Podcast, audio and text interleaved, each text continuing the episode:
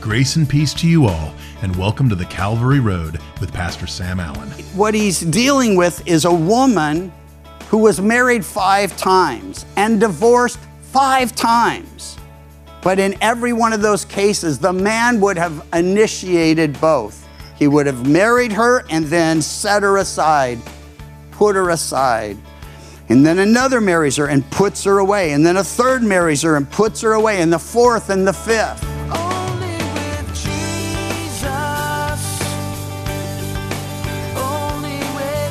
In today's broadcast, we have part two of Pastor Sam's message, Worship in Spirit and Truth.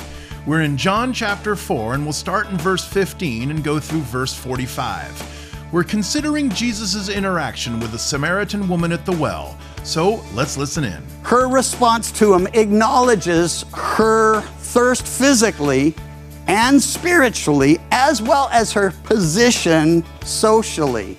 It's subtle, but it's important to note. She was there in the middle of the day. It was a half hour walk at least. It's deserty. So, to, to be at a well in the middle of the day, you're doing that intentionally so you're not running into others. She's surprised to see anyone there. And now she's in a conversation with the Jewish rabbi, and more than a Jewish rabbi, but that's who she's beginning to perceive him to be. She says she wants it that she might not thirst. And then she says, nor come here to draw. So her response acknowledges that physical thirst.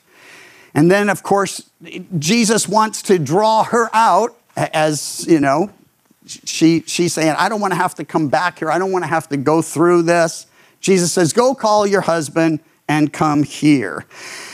In essence, he's saying, let's talk about and deal with your last desire. He takes them out of order, you know, nor come here to thirst, but she says, nor come here to draw. And so he's saying, let's talk about that. Why don't you get your husband? Because really, if a man was going to engage in a conversation with a woman, that could only happen with her husband present or a brother or someone, but never like it was. Well, the woman answered and said, I have no husband. Jesus said to her, You have well said, I have no husband, for you've had five husbands, and the one whom you now have is not your husband, and that you spoke truly. It's easy to misunderstand what's actually happened to her because we live in such a different culture. In those days, men divorced women, but women did not divorce men not in this culture anyway. And, and you need to know, though there were problems in the north, there were problems in the south. These guys all have the common root of Abraham. They have Moses' law. They, they understand these things. So, anyway, um, what, he, what he's dealing with is a woman who was married five times and divorced five times. But in every one of those cases, the man would have initiated both. He would have married her and then set her aside put her aside. And then another marries her and puts her away. And then a third marries her and puts her away. And the fourth and the fifth. Now she's living with the guy in an adulterous relationship, and this guy's not even willing to marry her. So while I'm not really into the whole victim mentality thing, you know, so many people, oh, I'm a victim, everything happened to me, and I had no control over it. In her case, she truly is a victim of the hardness of men's hearts against her because well when when they ask jesus about divorce later he'll say well you know this moses said you know we could give a writing of divorce. He made it clear for adultery and adultery only.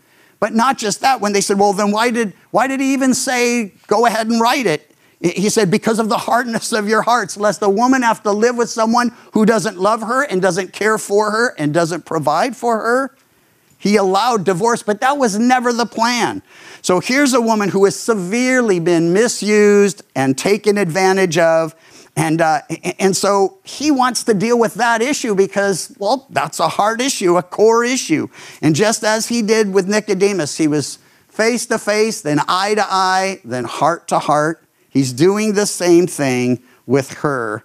So um, when all this goes down, and she says, Well, can we talk about something else?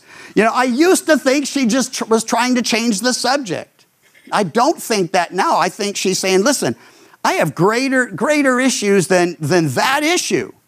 And, and so she said, Sir, I perceive you are a prophet. Our fathers worshiped on this mountain, and you Jews say in Jerusalem is the place where one ought to worship. And Jesus said to her, Woman, believe me, the hour is coming when you will neither on this mountain nor in Jerusalem worship the Father. You worship what you do not know.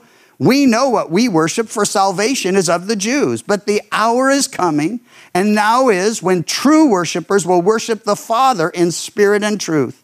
For the Father is seeking such to worship him. God is spirit, and those who worship him must worship in spirit and truth. She goes, go back with me to, to verse 19. She says, Sir, I perceive you're a prophet. She's not just, you know, flattering him. She realizes someone who knows her whole history, who just met her, isn't an ordinary guy or an ordinary rabbi. And then she gets into her heart's greatest desire and greatest passion. And I love where she goes because it's not about, oh, if I could only find a man who'd love me, or if I could only be a part of the community of women who shun me. No, her greatest desire is to worship God acceptably. And that's what she's saying. You guys say it's, it's down there at Mount Zion and, and Jerusalem, and, and up here we have Mount Gerizim, and that's where they are. And our fathers worshiped on this mountain. You say it's about that mountain where we ought to worship. And so Jesus doesn't just answer the question, although he answers the question, he takes her deeper and further in her understanding of what's really going on. Now, the word worship appears in these next few verses seven times. And the word worshipers just once, but clearly the focus here is worship. So she, he says, verse 21, woman, we read it, but now in its context, woman, believe me, the hour is coming when you'll neither on this mountain nor in Jerusalem worship the Father. What does that mean to us? It's not about where we worship, it's about who we worship and how we worship. And he's going to make that very clear. In verse 22, he said, You worship what you do not know. We worship, well, we know what we worship, for salvation is of the Jews. Truth is, everybody worships something or someone. Why? Because we were created not just with the capacity, but a need to worship. That's why worldwide people worship something. In Psalm 115 and then again in Psalm 135, the psalmist describes the idols of the heathen. He says they have eyes, but they can't see, mouths, but they can't speak, ears, but they can't hear, hands, but they can't handle, feet, but they can't walk. And he concludes by saying, Those who make them are like them. And what's that saying? Saying if someone's worshiping a lifeless idol, then their God is lifeless, and, and well, they're lifeless. They're blinded spiritually, they can't hear the truth. They, they can't handle what's happening. They can't walk in the Spirit. None of what God intends for them is their reality. Are they sincere in their worship? I believe many are. I was in India and I saw so many people that were so devout, but they were worshiping millions of unknown gods, none of them actual God. And so we worship, he's saying, the true and living God. We know who we're worshiping. But, but the hour is coming when it Everyone will get it. It's not here or there, it's who and it's how. So he listen he, he as we read we know what we worship salvation is of the jews. They worship the one true and living god. And we're all called to worship god. We worship the father through the son and in the power of the spirit. By the way those three all worthy of but jesus is always pointing us to the father. He came to redeem us and reconcile us to the Father. The Father says, No one comes to the Son yet by me or but by me. We know the work of the Spirit to convict of sin, righteousness, and judgment to come. So no one comes to the Father except through the Son. No one comes to the Son except through the Father. No one comes to either if the Holy Spirit isn't at work. So they're working together with one goal to bring us to salvation, everlasting life. Well, Salvation is of the Jews. The one true and living God, he promises salvation, redemption, forgiveness through a Savior. And Jesus goes on, and we'll see it in, in verse, he goes on to say it in verse 26. First, though, the hour is coming and now is when true worshipers, he's not using the word true as to say that those who worship idols aren't truly worshiping. No, they are. But he's saying worshipers who are worshiping in spirit and truth according to the truth, will worship the Father in spirit and truth. Well, he clarifies it. I could have just read it, it would have been easier. For the Father is seeking such to worship him. The Father, worthy of and desiring our worship. And it's a bit troubling that he even has to pursue his own creation and say, hey, I'm the one providing, I'm the one I'm the creator. I'm the sustainer. You have life physically because I gave it to you. You can have life spiritually because I, I, I want to give it to you. But he's seeking those who will worship him in spirit and in truth. God is spirit, and those who worship must worship in spirit and in truth. Empowered by his spirit in accordance with his word, those who have neither cannot worship him acceptably. I remember years ago my pastor, who is worshiping perfectly today because he is in the presence of God Almighty, and he was a pretty good worshiper even down here. But anyway, he used to, to talk about the fact that an overemphasis on one to the neglect of the other will always hinder our worship. And, and so, not just our worship, if we're too into the word, as if that were possible, but, but or too into the spirit as if that were possible. No, I think you can't be too into either unless one causes you to neglect the other. But if, if we're into the word and we're into the spirit, well, then our worship, our witness, our fellowship are all going to reflect that. But here's how Chuck used to say it if we focus on the word without the spirit, we'll dry up. If we focus on the spirit without the word, we'll blow up. But when the Word of God and the Spirit of God are at work in the heart of a child of God, we grow up. And that's the whole point and purpose that we would mature in Him, and as we do, we would become more like Him. Well, the woman said to him, I know that Messiah is coming. You have to appreciate this. The Jews thought the Samaritans were so lost the Samaritans thought they have it all. They've got the temple and the priesthood and the feast and the festivals. They have everything. They're still lost. And guess who was right? Both of them. They were lost. But that's why Jesus had come. And that's why John the Baptist was calling people to repentance. The woman said, I know Messiah is coming, who is called Christ, and when he comes, he will tell us all things. And Jesus said to her, I who speak to you am He.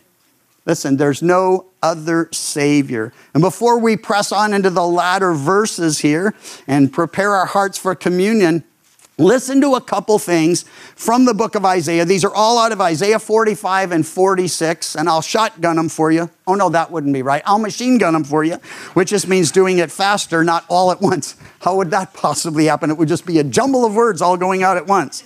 And some of you are like, I think that's kind of what's happening. Listen, in Isaiah 45, God speaks to a, a, a, king, Cyrus, who he raised up to take out the Babylonians and send his people f- back home to Jerusalem.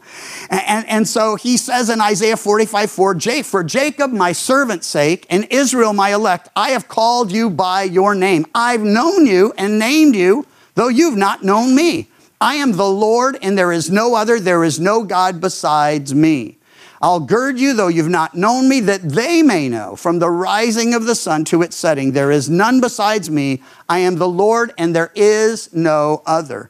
Now, there are more than a dozen of such claims. I'm going to read you three more because I pointed out in our introduction that, that every chapter in John affirms Jesus as Son of God or God the Son, God, Savior, Lord. And, and, and while all those might have you know, some nuance of difference. The bottom line is Jesus is God. And, and he's, there's still the Father, there's still the Holy Spirit, he's the Son. But, but listen, there's only one Savior, and there's only one true and living God, three persons. Don't ask me to explain it. Go back to the tapes when I was like 35. I could do it perfectly back then. But Isaiah, that's because I didn't know what I didn't know back then. Isaiah 45, 18. Thus says the Lord who created the heavens. So we know what God we're worshiping among the millions and billions that people worship. Our God created the heavens. Who is God? Who formed the earth and made it, who established it, who did not create it in vain, who formed it to be inhabited. I am the Lord, and there is no other. Isaiah 45, 21. Tell and bring forth your case. Let them take counsel together. Who has declared this from ancient time? Who has told it from that time? Have I not? The, or have not I the Lord? And there is no other God besides me, a just God and a Savior. There is none besides me. One more, Isaiah 46, 9 this time. Remember the former things of old, for I am God, there is no other. I am God, and there is none like me. He gives us another evidence among the many others, declaring the end from the beginning and from ancient times, things not yet done, saying, My counsel shall stand, and I will do all my pleasure, calling a bird of prey from the east, the man who executes my counsel from a far country. Indeed, I have spoken it, I will bring it to pass. I have purposed it, I will also do it. Well, all of that to say, he's saying, hey, we know who we worship. You guys aren't really sure. And she says, I know Messiah's coming.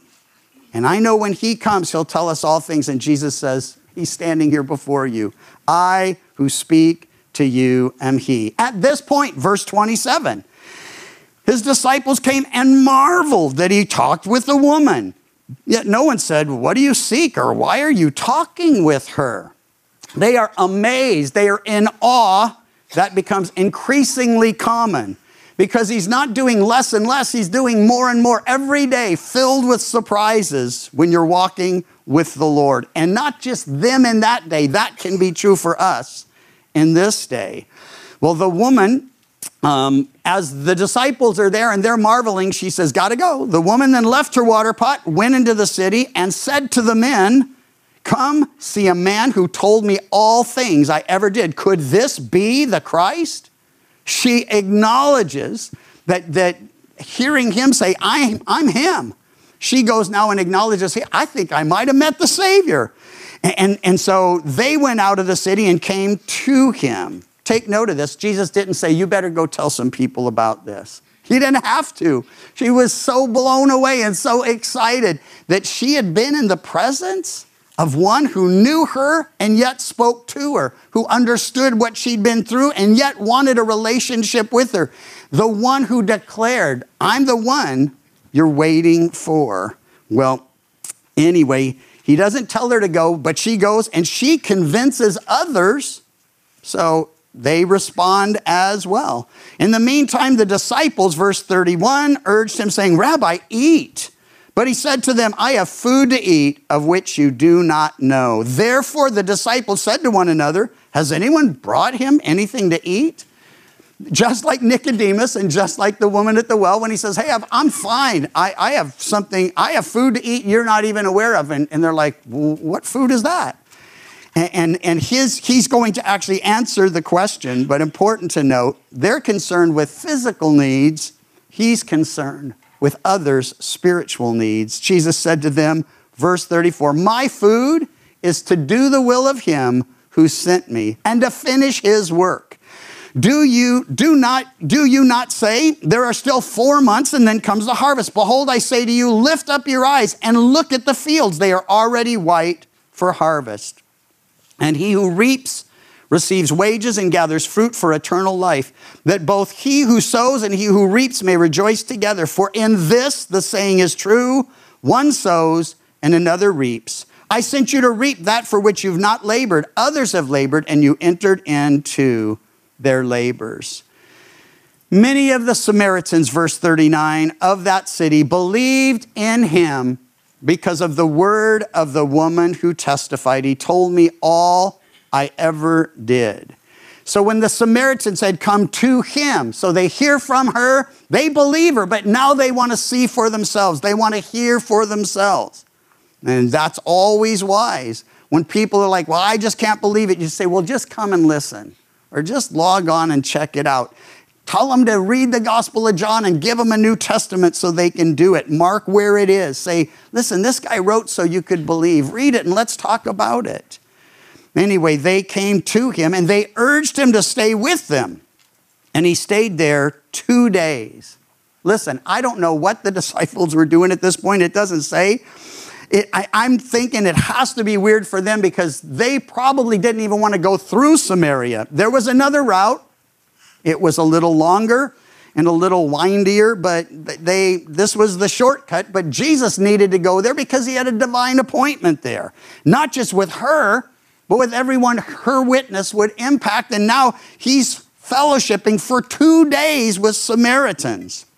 And by the way, in every point of his uh, these four gospels, Samaritans are always spoken of uh, in the positive by Jesus. And there's the parable of the Good Samaritan, contrasting with spiritual leaders of Israel. But you can go through and just look for the word, get a concordance, and do that, and just note he always speaks well of them. Why? Because he knew something others didn't that they were hungry up there, that they were hurting up there, that they were needy, that they were no worse than the people in the South. They were just like the people in the South. Well, anyway, many more believed in him, we read in verse 41, because of his own word. And they said to the woman, Now we believe, not because of what you said. And they mean not only because of what you said, for we ourselves have heard him, and we know that this is indeed the Christ the Savior of the world. You know what's astounding about this? And it makes me wonder if the disciples were right there, right then. None of the disciples have actually said anything like this yet. So here are strangers, not traveling with Jesus, not called by him and following after and forsaking all to do so. They haven't yet figured it out. And here these guys are saying, We know this is indeed the Christ. And they get it, the Savior of the world. So we see the fruit of Jesus spending two days with these Samaritans. Many believe in, they testify to their faith in him, but he, Jesus is doing far more than reaching out to them. If his disciples are nearby or with him, they're certainly hearing it from the mouths of others. He's the Christ, the Son of, the, of God, the Savior of the world. Jesus, a lover of sinners. I love that a friend of sinners, it says as well. And, and I love that because, well, I qualify to be friends with Jesus and, and to know I'm accepted by him. Well, anyway, he goes where no one else would go and fellowships with those who no one would fellowship with, and he brings them to him. It's a, a picture for us. We could think of those we might want to avoid at all costs and then think maybe I could be effective with them. And maybe it's just, you know, a spiritual battle to keep me away from them because I'll be the one that'll be able to speak to them and, and see a transformation. Well, anyway, last couple verses. Now, after the two days, he departed from there and went to Galilee. For Jesus himself testified, a prophet has no honor in his own country. So when he came to Galilee, the Galileans received him, having seen all the things he did in Jerusalem at the feast, for they had gone to the feast.